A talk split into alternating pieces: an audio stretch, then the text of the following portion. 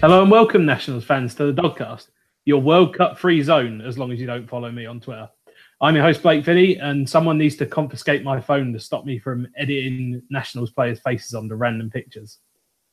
Joining me this week to look ahead to the Blue Jays series is one of our contributors at District on Deck and resident Blue Jays fan, even though I'm not sure that's a good thing at the moment, Sean Addis. How are you doing, Sean? I'm well. How are you? I'm doing pretty good. Like I said, I'm looking forward to the World Cup, but we're here to talk about baseball, unfortunately. Yes, we are. So first up, we're going to look back at the Nats two-game series against the Yankees. Obviously, it was a very Jekyll and Hyde series. They were shut out in the loss on Tuesday, but then we had Sotorama on Wednesday. And usually what we do is we try and pick a player of the series, but I'm not going to give out any prizes for guessing who your player of the series might be for the Nats. Definitely Soto. I mean, I continue to be impressed with the ability. The way he goes about his at-bats. Like, he's 19, you know, they always talk about his age, but it doesn't matter. 19, 25 years old, being new to the league. I've seen him come up to the plate with runners on, and so many times with young players, you see them, and they just want to swing. They want to swing no matter what, and I've seen him multiple times take pitches, get the walk, and you don't always see that. And it's always impressive to watch him. You know, his ability to go the other way, the way he plays the field. It's just his approach at the plate is it's really good to see. I mean, as I said, you watch a lot of young players, and that's where they struggle.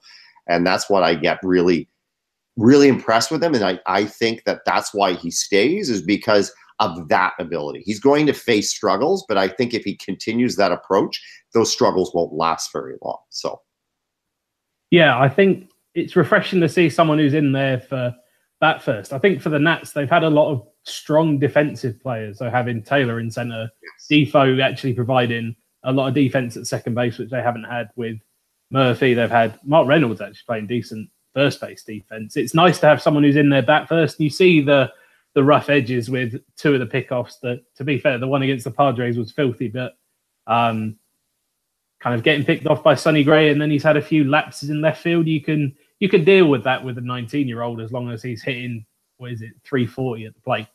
Yes, and yeah, it's funny how something happens. And I wrote about the article. It was Adam Eaton doesn't get injured. Does he make the team? Does he come up? Right? You know, does he stay down? And does he get this opportunity? So things happen, and any season that you want to, the Nationals wanting to go and go further and have those key moments. You look back in a season and you look at this player and say, that injury brings this player up, which changes a lot of things for this team and what they can do going forward.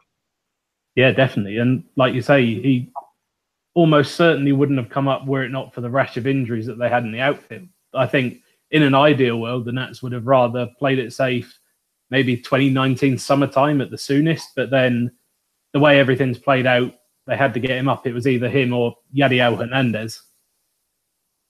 Yeah, and it's pretty exciting. So I'm actually looking very much. I live in Toronto, so I'm looking forward to actually seeing him live, and not on television or MLB.com. So I'm looking at that. It's going to be pretty exciting. So I'm looking forward to seeing that and seeing Harper, and you know, and it'll be interesting. You know, I'll be sitting there looking at both teams. I mean, I've lived a Jays fan all my life, so. But I'm looking forward to be honest with you, seeing some good baseball and some, because there hasn't been a lot of good baseball up in Toronto. I'm glad you said it, not me. It has not been a good season. Also in the Yankees series, we finally saw the return of Daniel Murphy. Although he went 0 for 7 with a walk, I guess on the whole, the return is positive. He went first to third on that Matt Adams single before the Soto 3-run home run. Can the Nats deal with the rust with Murphy at the moment? They've got the DH again this series. I think so. I think the thing is with having the DH and you know, they're also going to go up against a team in Toronto that really has trouble scoring runs. And they really need to rely on their starters. Now, their starters have pitched a lot better recently, except for a couple games against the Rays. They've had strong outings, but the team isn't scoring any runs. I mean, they didn't score any in the last game against the Rays. So, I mean, I think with the pitching that the Nationals are going to bring into the series, and to be honest, the Jays haven't won against a left-hander, and I don't remember when.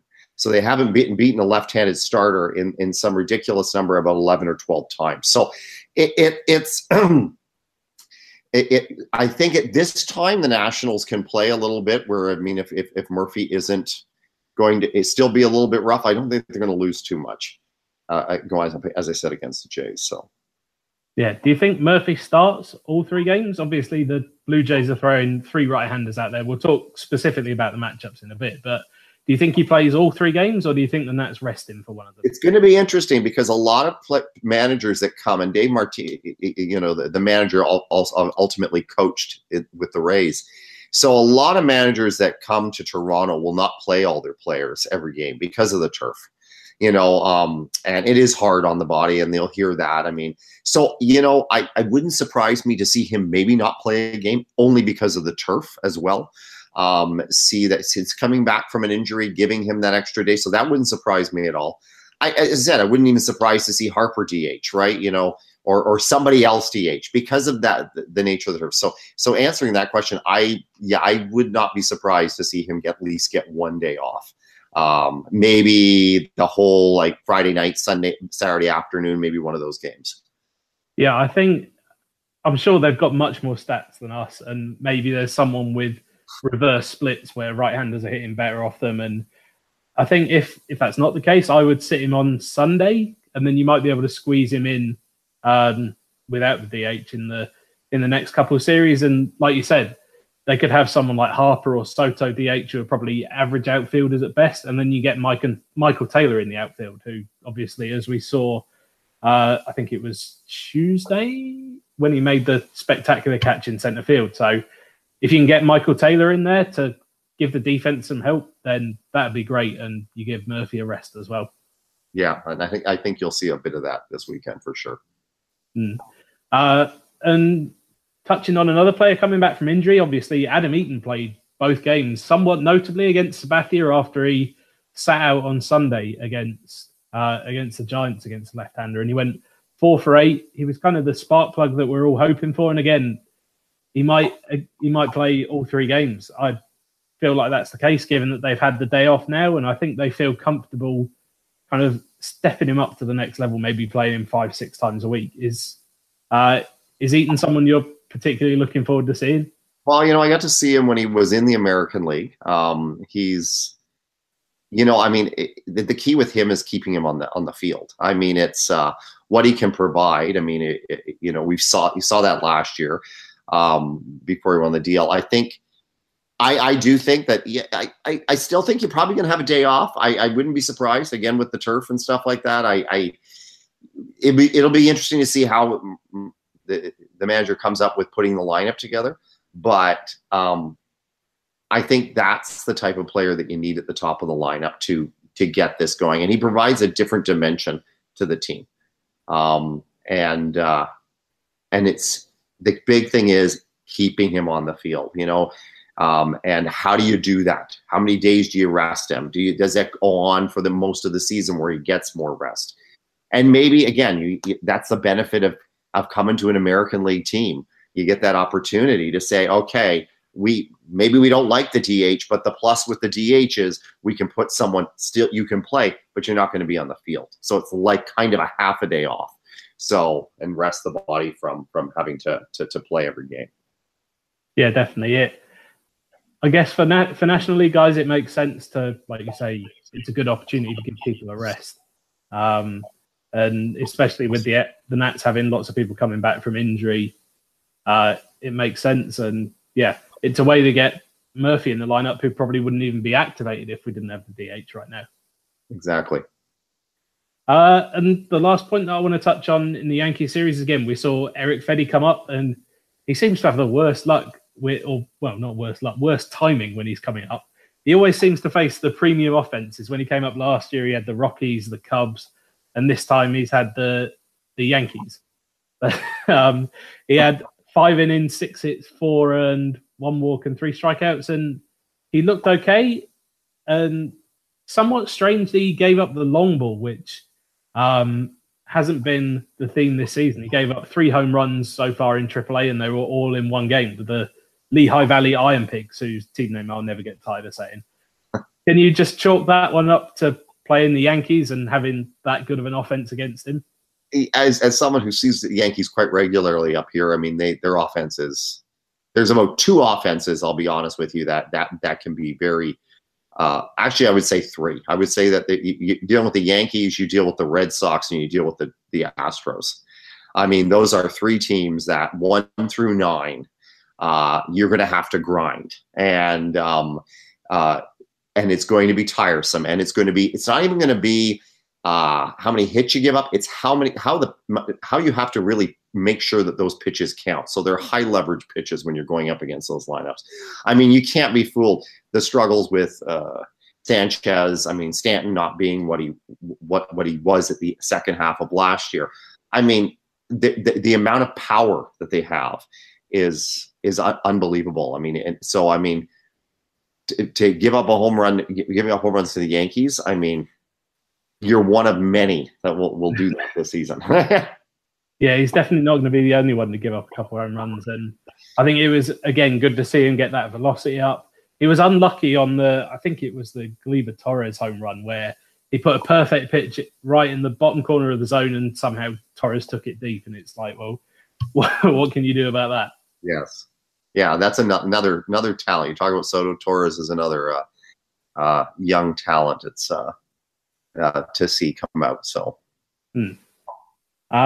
So, yeah, on the whole, it was quite a positive series from that. I think everyone would have taken a split coming into it. But now we're going to look ahead to the Blue Jay series. Obviously, so far in 2018, they're 30-38, 4th in the AL East. They are ahead of the Orioles.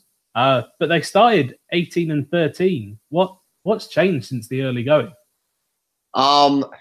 Early on, they were scoring a lot of runs. That was it. They were hitting well with runners and scoring. The funny thing is, they weren't hitting for average, but they were somehow successfully hitting with runners in scoring position.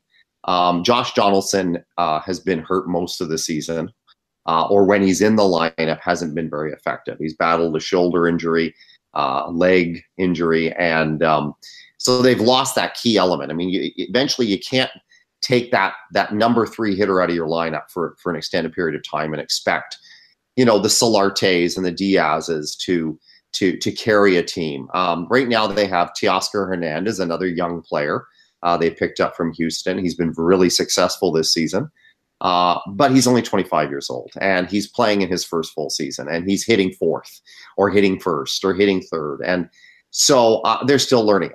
So realistically, the offense has almost been non-existent. They are one of the lowest teams in hits, and they're one of the top teams in hits given up. The other issue has been the starting rotation. For most of the season, once they stopped hitting, the starting rotation wasn't pitching very well.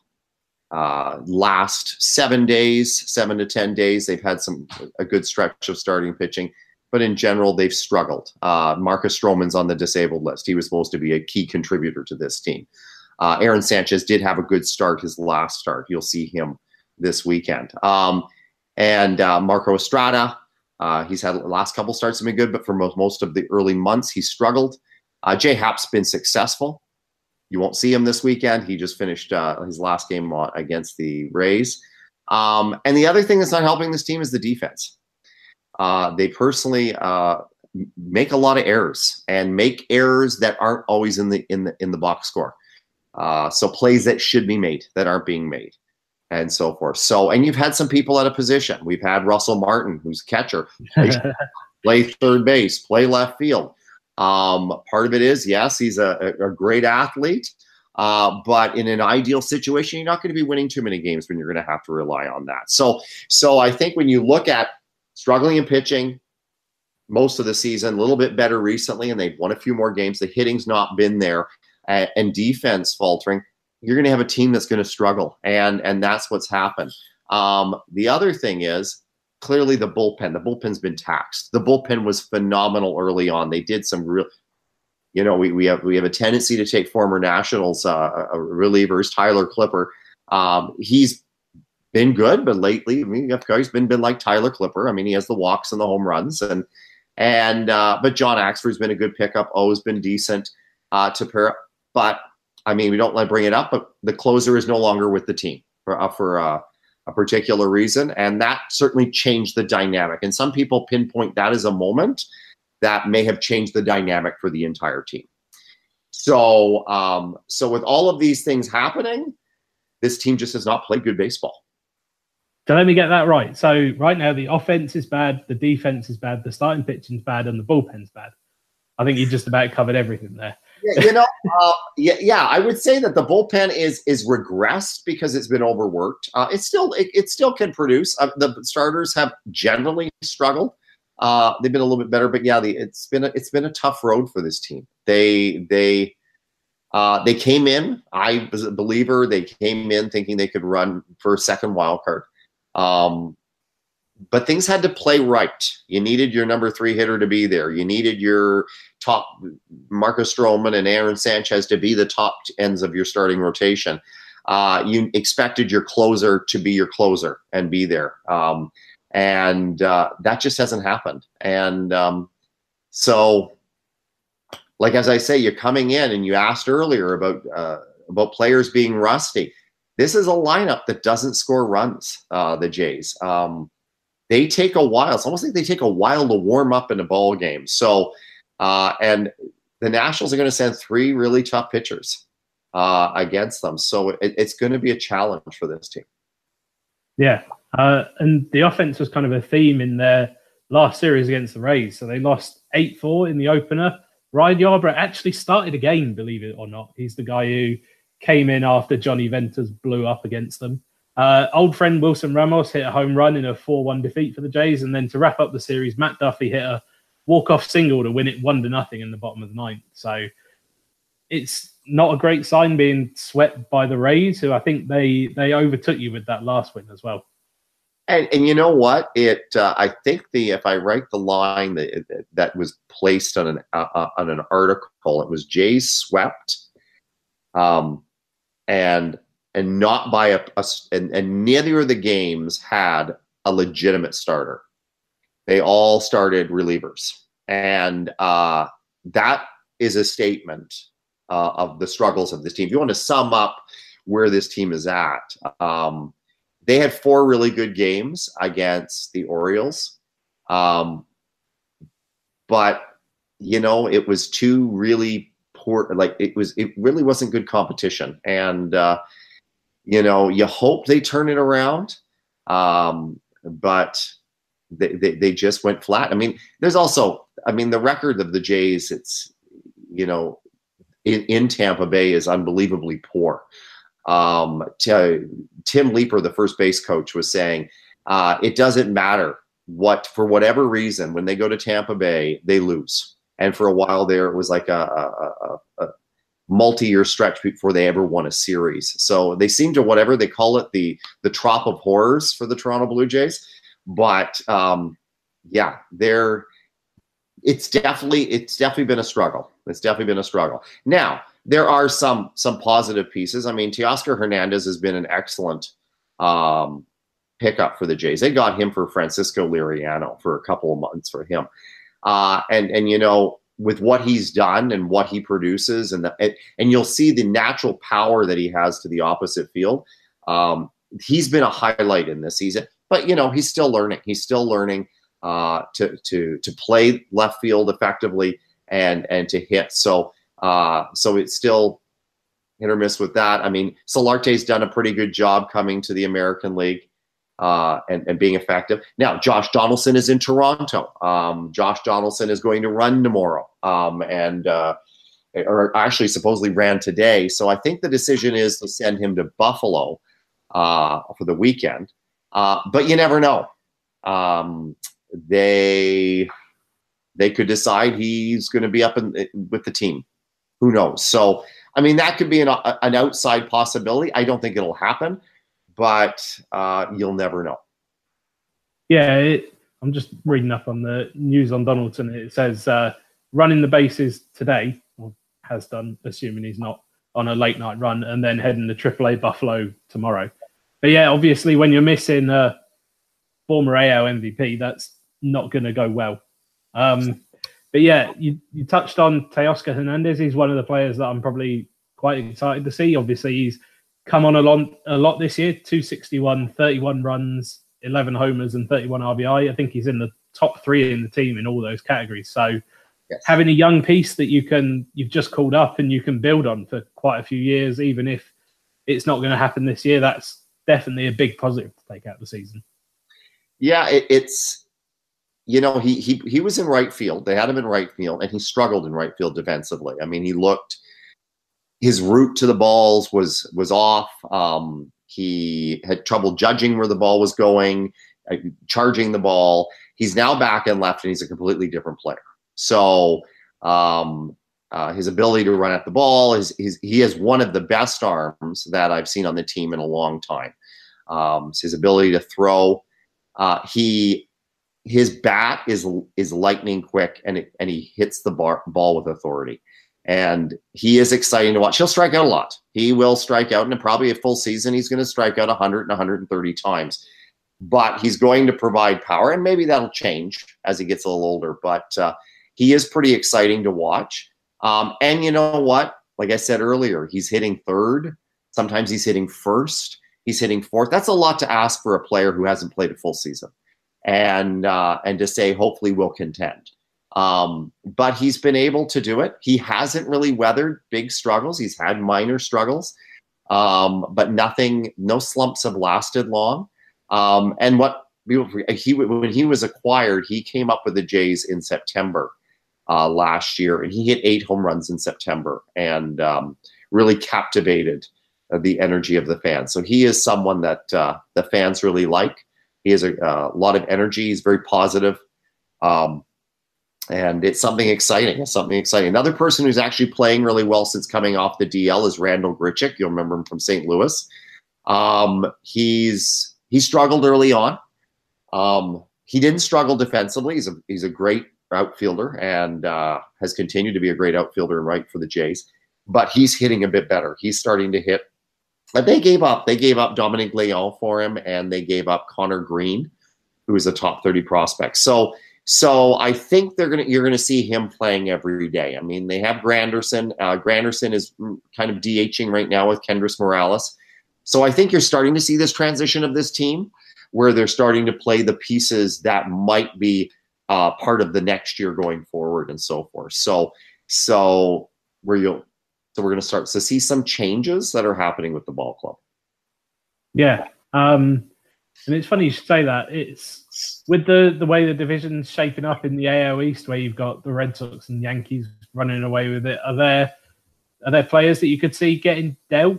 I assume it's, like you say, they would be competing for a second wildcard spot, but even that seems a bit of a push given there's only really the one none of the wild cards, because you'll probably have the person who doesn't win the division out of the AL East and the person who doesn't win the division out of the AL West. So even if they are lurking around 500, can you see pieces getting dealt? Maybe Solarte, maybe Tyler Clippard, who you touched on before?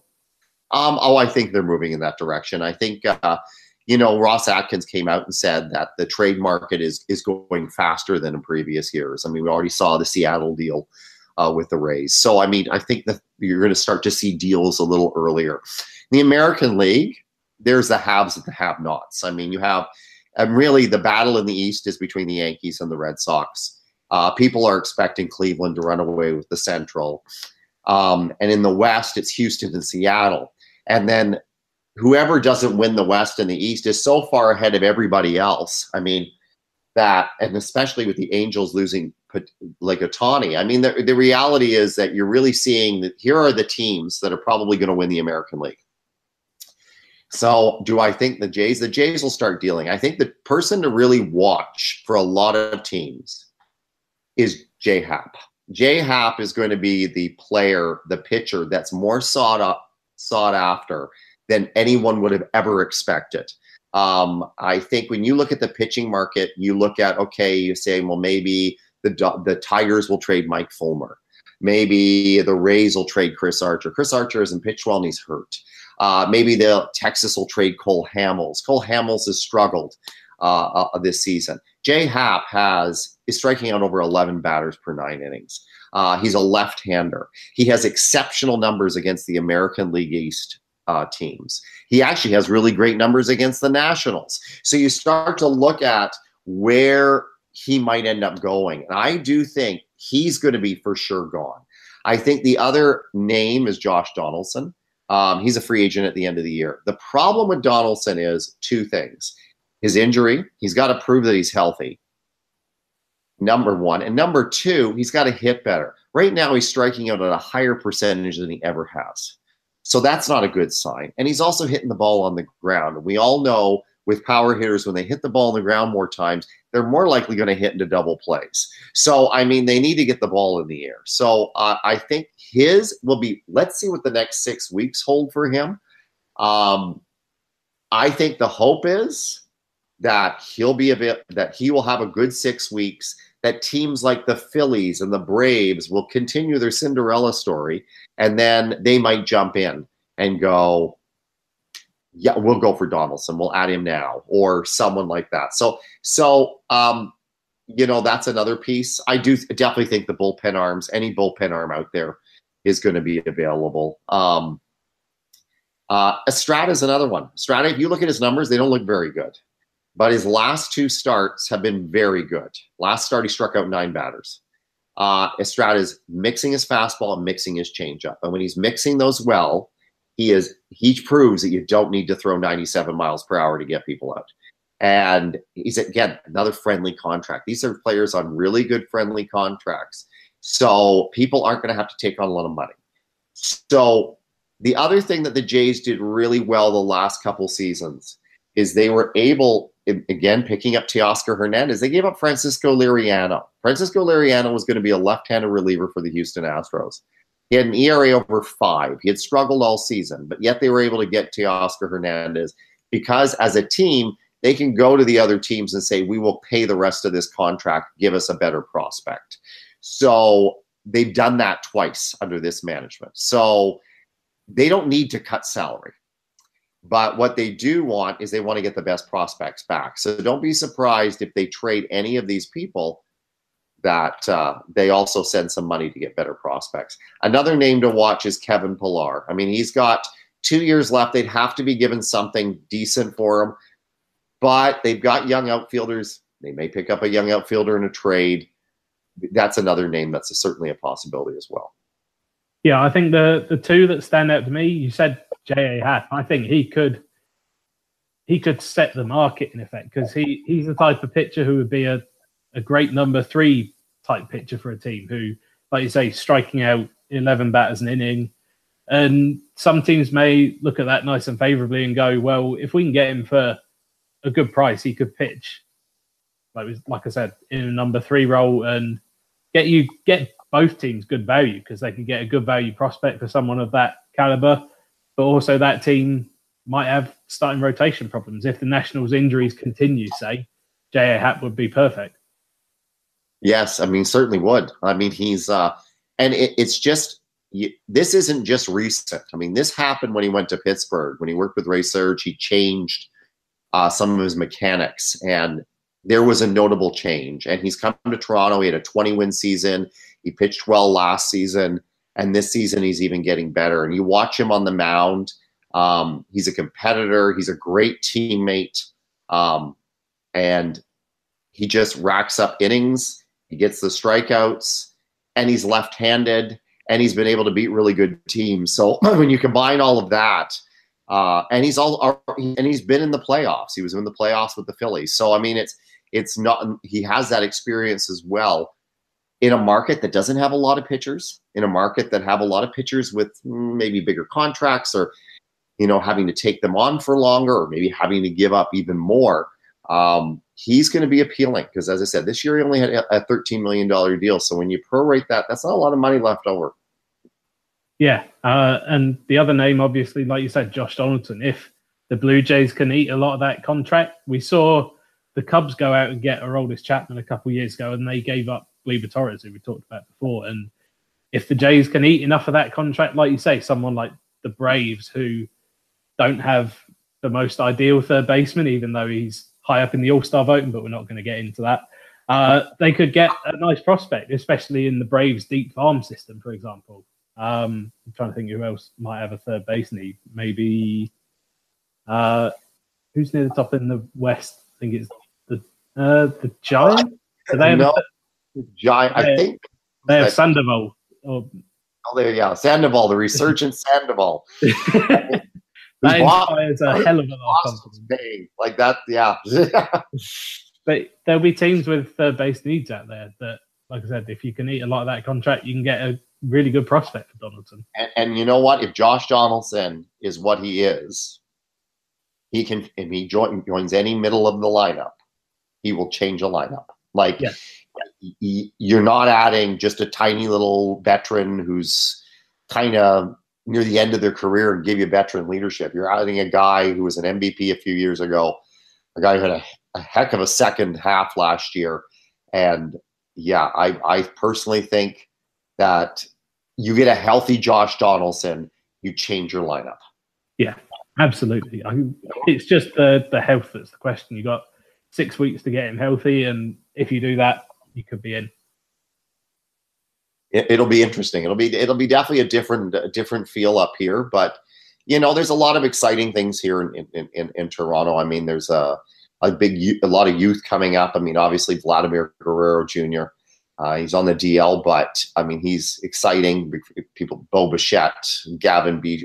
We seem to have the nature of signing former players' sons, but it's pretty exciting. There's a lot of young talent they've collected, they've added to the team. I think, you know, Danny Jansen is a young catcher, one of the top young catchers in the minors. So I mean, it's the transition. They're ready to do a transition. So the team isn't going to be lost for too many years with who's going to come up, who's going to start filling these roles. So, you know, they put the effort in. They thought they had a shot. Some of that, I think, was, you know, maybe last year was just a bad year. Some of it also is that, you know, you had a lot of fans give in to the team with 3 million fans. So but, you know, you got to get to the place where you realize, is this core going to win you anymore? Game. So are they going to get you there? And if not, you need to pull the plug. Because we've seen so many teams. We saw the Phillies years ago, saw the Tigers, where they just drag on. And that's not good for the organization. That's not good for the fans. So as I say, the next 6 weeks will be pretty exciting in Toronto. A lot of speculation. Yeah, definitely. And I'm kind of disappointed that we're not going to see Guerrero. If he hadn't got injured, this could have been the series where they jump him from Double-A like the Nats did with Soto. And I think his average had finally dropped below 400 at it. Every day. I mean, there were more highlights. There are people in Toronto begging for the network, the sports network up here, to cover the New Hampshire games. There was a legitimate movement on Twitter. It was more people retweeting highlights from the New Hampshire games than the Jays game. So it's definitely, the hype is very real in Toronto. I don't think this team has ever had a generational talent in the minors. They have great players, but someone like him, like in Nationals having Harper, I mean, no, there's not been that person that you're hearing about, that you're excited about, that, I mean, if they put jerseys today in the J shop, they would sell out the Guerrero jerseys, and he hasn't even set foot in AAA. So, yeah, definitely. I think everyone's excited to see him. I think it's only a 4 to 6 week injury, so he may well make his debut come the end of the season. But again, the contractual thing plays into that again. Yeah, so they might wait, and again, they want to watch this injury and make sure it isn't big. That's the big thing right now. I think it's to make sure that he's fully healthy. There's no lingering injuries, and so forth. So now we're going to look look at each of the matchups individually. So first up on Friday at 7:05 p.m., we've got Gio Gonzalez facing off against Aaron Sanchez. Gio Gonzalez 6-2 with a 2.65 ERA. Aaron Sanchez 3-5 with a 4.33 ERA. But you touched on it before. Sanchez has had his good moments. He was an all-star and got Cy Young votes in 2016. But then this year and last year, to some extent, he's been below par. So what's been the major change for Sanchez? Well, last year, the biggest change was he was hurt majority of the season. He had blister issues. And basically, they took the entire season away from him. So, I mean, very similar to Rich Hill's history. So that was one. So when he started this season, his biggest issue, and you'll watch him, is his control. For a guy who can throw 97, 98, has a great curveball. He's had trouble getting the curveball to fall for strikes. So, and at times his fastball it loses command. So early on in the season, he was struggling because he wasn't throwing as hard. So there was a lot of speculation that he was holding back with the blister thought in his mind. But the biggest thing for him is his command and being able to throw strikes and stay ahead of hitters. And that's where he struggled the most this year. For, as I said, for someone who throws as hard as he does, he doesn't strike out as many batters as he should, and he's walked too many. So that's never a good combination. So that's where he struggled this year. When you go back to his 2016, he had that excellent season. He led the league in ERA, and it was back to being command and so forth. But he's lacked command with a lot of his pitches this season. And obviously opposing him, Gio Gonzalez, who started the season fantastically and was in some of the all-star discussions, but last two starts, 7 runs over just 10 innings. And we saw it early in the season. His whip was about 1.4 and it seemed like it was going to come back to bite him. And in the last 2 games, he's given up home runs, and I think that's coming back to him. You did mention the Blue Jays struggles against lefties, so is this a good chance for him to bounce back? I mean, it is. I mean, they're definitely a free-swinging club, so there's a lot of players strike out a lot. But, I mean, it could be an interesting night, though. I mean, Gio Gonzalez's control sometimes will be lost, and if Sanchez has control, I mean, then taking it might be what team takes advantage of the wildness that either pitcher throws. So that'll be the big thing. But again, the Jays have really struggled. I mean, they have looked at it today. They have an OPS around about 600 against left-handers. So they're just not strong. They haven't had a good year. A lot of times, a lot of teams will, with their switch hitters, Smoke and Morales and Solarte, they will bring left-handers in to face them because they haven't been able to hit with as much power against the left-handers. So I mean, it doesn't bode well. The key for the Jays, they'll have to just be patient and not chase pitches. But that's been their struggle. And against lefties, they really struggled this season.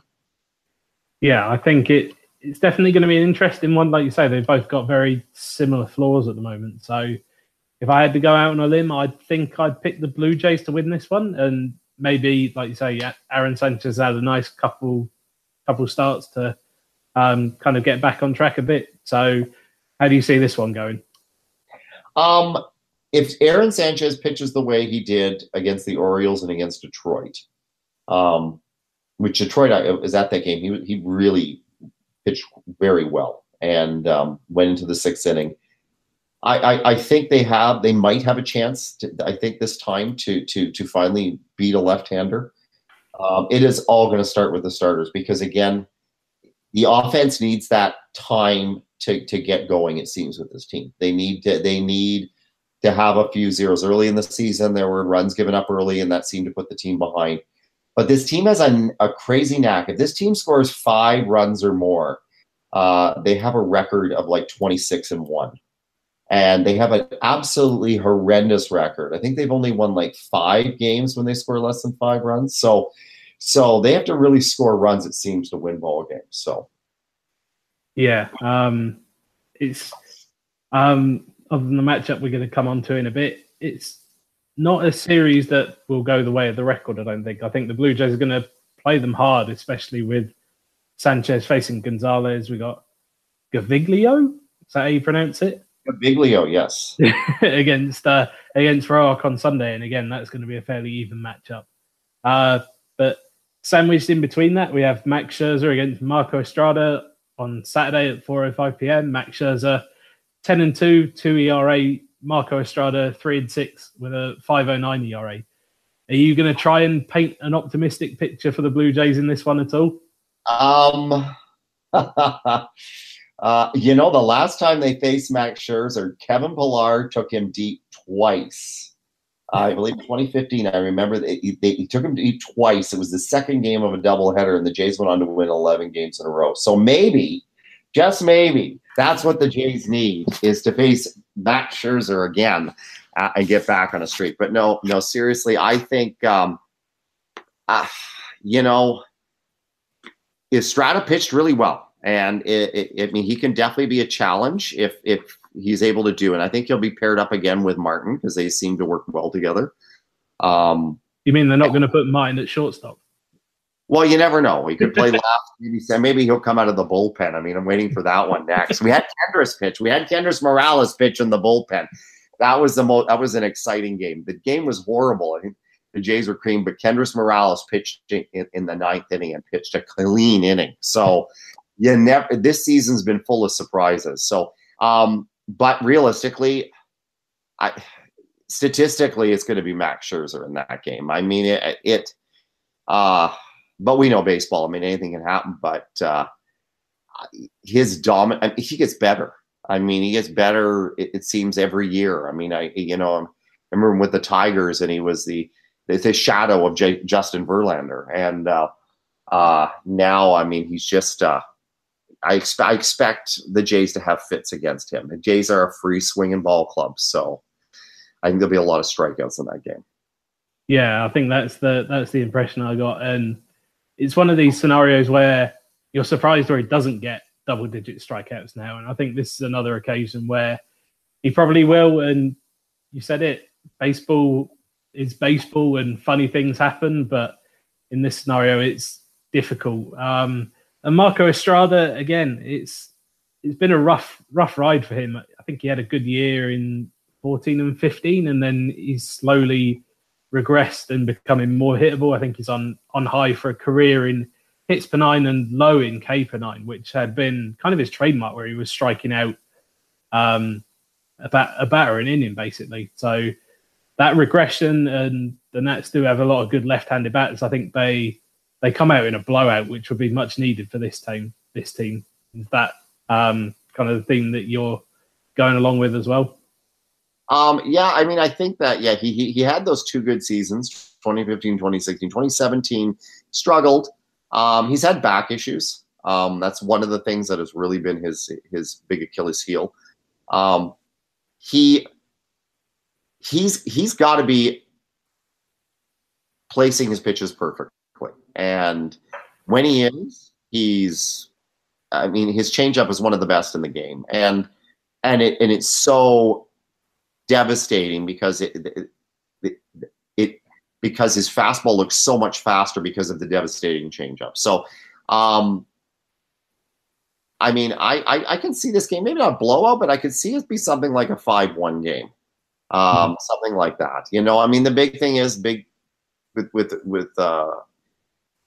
Estrada is a home run ball. I mean, he always has had that issue, and it's been more prevalent in the last couple of years, back to when it was with Milwaukee. So he's prone to giving up. You know, he's going to give up a few. You just hope there's not anybody on when he gives them up.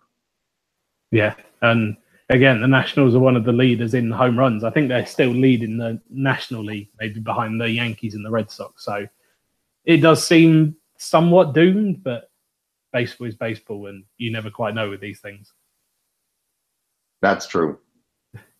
And then to wrap up the series on Sunday, we've got Tanner Roark against Sam Gaviglio. That's still a weird name. Sunday at 1:05 p.m. Tanner Roark, 3-7 with a 3.63 ERA, and Gaviglio, I'm going to say Gaviglio a few more times, 2-2 with a 3.66 ERA. And those numbers kind of paint the picture of a very close matchup. Is that how you see it going? I haven't seen a lot of Gaviglio. There it is again. So what's the scouting report on him? He throws quickly. That's one of the things. He has to really mix his pitches. He doesn't have an overpowering fastball, so he's not gonna try to be up. But he's got to again place his pitches well. He had a really great game against the New York Yankees. He pitched 7 shutout innings. His last outing against the Rays wasn't so good, and pitches were left out over the plate and so forth. So I think. He's had some good outings. He's had some struggles. He's not someone with, he's a good arm. Gibby had mentioned that he's more of, he grinds as a pitcher a little bit more. He doesn't have the natural stuff that you're going to get from a Sanchez or the changeup you're going to get from an Estrada. So for him, the key again will be to do what he did against the Yankees, where he pitched quickly, he pitched ahead. He's not going to strike out a lot of batters, so he's going to need his defense to make the plays behind him. So, but Tanner Roark, I was just talking with someone, is almost that underrated pitcher on the Nationals. You hear Scherzer. Everybody hears Scherzer. How phenomenal his season is. That's easy. Gio Gonzalez, when you look at his initial numbers, and you're very impressed, like the ERA and so forth. And then you think of Strasburg, but Roark really is that fundamental. He's going to have to step up with Strasburg being injured. So to step into that next level. And you know what? He pitched pretty good against the Yankees. Didi Gregorius hit him twice. And in Yankee Stadium, a left-hander hitting a home run, sometimes that can just be a fly ball to right field. So that, to me, I give the edge to the Nationals for sure, in that I expect – again, I don't see a big blowout either in that game. I see but I do see, 5-2, something like that. I think that Gaviglio's going to have to pitch like he did with the Yankees, not like he did against the Rays. Yeah, I think it's definitely going to be a close one. I'd probably go closer than you and say about 5-4, 4-3, that kind of score. But yeah, Roark is definitely one of the most underrated pitchers probably in the National League, because I think it's the strikeouts that he doesn't get noticed for. He gets about 7 strikeouts per 9 innings, say. And then when you've got Scherzer, who's striking out everyone on the planet, probably on course for about 300. Strasburg, the former #1 overall pick, as everyone knows. And again, he gets the headlines as he should be an ace. Even Jeremy Hellickson has been getting more plaudits than Tanner Roark for coming in, pitching incredibly under 3 ERA. But then in this day and age, if Roark can keep pumping in that 3.5 ERA, that's perfect for a number 4 or 5 starter at the back end of the rotation. And you need guys like that who are going to eat up those innings. Yeah, it's impressive. You'll go 6, 7 innings on a regular basis, and it's you don't see those short outings, And I think also you talk about Hellickson. I think some of that is that people outside of not following the Nationals will see Hellickson because he played for a bunch of teams, and see the name, and they won't see this name of this one pitcher, and because they're just not aware, like you say, you have all the big names. That guy's kind of off to the side, but I'll tell you, he's a huge part of the team now, especially with the injury. And he's a huge part of the team going forward with Gio Gonzalez being a free agent. So, this is crucial because he didn't have a very good season last season. So it's crucial that he's bouncing back this season. And as I said, I think that that'll be, I think people watching the Washington Nationals for the first time up here will be impressed with him. Some will not know who he is, but they will be impressed with him. I think of the 3, they'll have an expectation of Scherzer and people know Gonzalez, but I think they'll be impressed with the work. Yeah, absolutely. And I think one of our other contributors, Ross, loves his Tanner Roark 6 innings, 3 earned runs or less Claxon. that seems to happen almost every single start. I think he's only had two starts this season where he's given up more. So the problem for Roark so far has been the run support. He's only had 3.5 runs per game, which is the lowest on the team so far. So that kind of explains the lopsided record where he's got 7 losses, 3 wins with a 3.63 ERA, which probably should be about even, if not slightly above 500. Yeah, and that's the other thing. People look at the record and go, "Well, that record's terrible," you know. And it still amazes me that still people will like focus on that and forget the fact that, have you watched this pitcher pitch? Have you taken a good look at what they've done in each game? And what was impressive is the fact that I think he's only thrown 5 innings once. Every other time it's been 6+ innings. And again, right now in this rotation, he's your 4th starter, and coming probably into the season, so. That's phenomenally better than most people's even 3rd starter. So I mean, it bodes well. I mean, and especially as I said now, I mean, again, against the Yankees, I mean, you're not going to win any games when your team doesn't score. And as I said, 2 solo home runs. I mean, there's nothing you can do there. You tip your cap to the hitter, and that's what happens. Yeah, absolutely. I think there was a lot of hat tipping going on in the Yankee series, but yeah, it's tough to come out of that, and coming back to this series, I think it would be a great result for the Nationals to take 2 out of 3. It always is, no matter who you're playing on the road. So I haven't predicted a sweep as well. I hate predicting. I think sweeps are one of the hardest things in baseball. Building is easy, but it actually is one of the hardest. Unless you're the Jays and you go to Tampa Bay, then you can predict the sweep. Teams, but no, it. I think that 2 out of 3 is probably where I would go as well. You know, it'll all depend on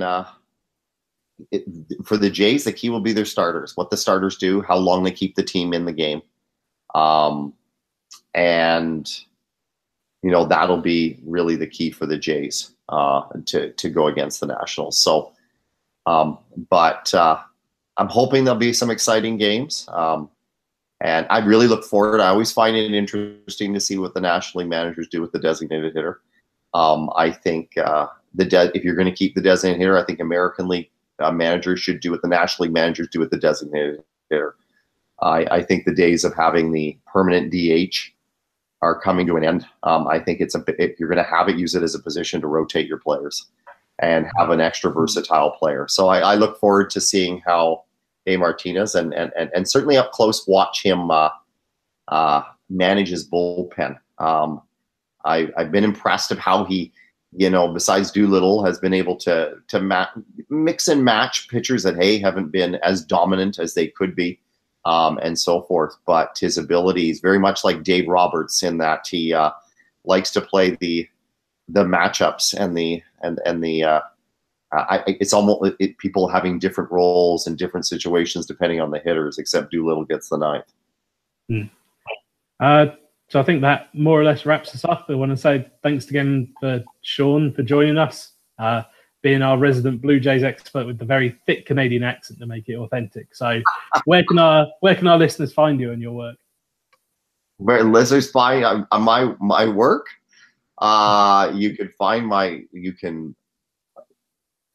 follow me on Twitter. I'm at Sean_Addis. Right. Do my work on District on Deck, and I do some Blue Jay stuff. I can talk. Pardon me? You can plug the Blue Jay stuff. Oh, I can. I also write for Baseball Prospectus Toronto. So yes, I do the Blue Jay stuff there as well. And yeah, so. I do a little bit of Nats, a little bit of Blue Jays. I also write for Canadian University Sports Network, and I do some writing of university baseball here in Canada. So I do a little bit of baseball, everything. But if you want to follow me, I'm at Sean_Addis. Perfect. So again, remember to check out some of our content this week. Ross posted about how Vegas is viewing the Nats right now. Still pretty favorable despite the hockey, which I'm going to put in a subtle brag there.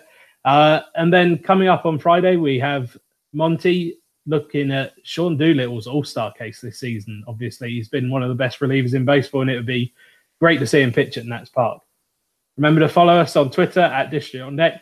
Give us a like on Facebook, District on Deck. Follow us on Spreaker with the podcast. You can download the app and have episodes downloaded to the app. You can also subscribe on iTunes or Google Play and get episodes automatically downloaded to your iOS and Android device. We'll return over the weekend with the second round of the Beltway battle with Baltimore. And then we also have that weird game and a half against the Yankees, which is following up the England game. There's my other World Cup mention, and hopefully England will win. I'm not gonna bore you all with soccer, so I'll leave it there.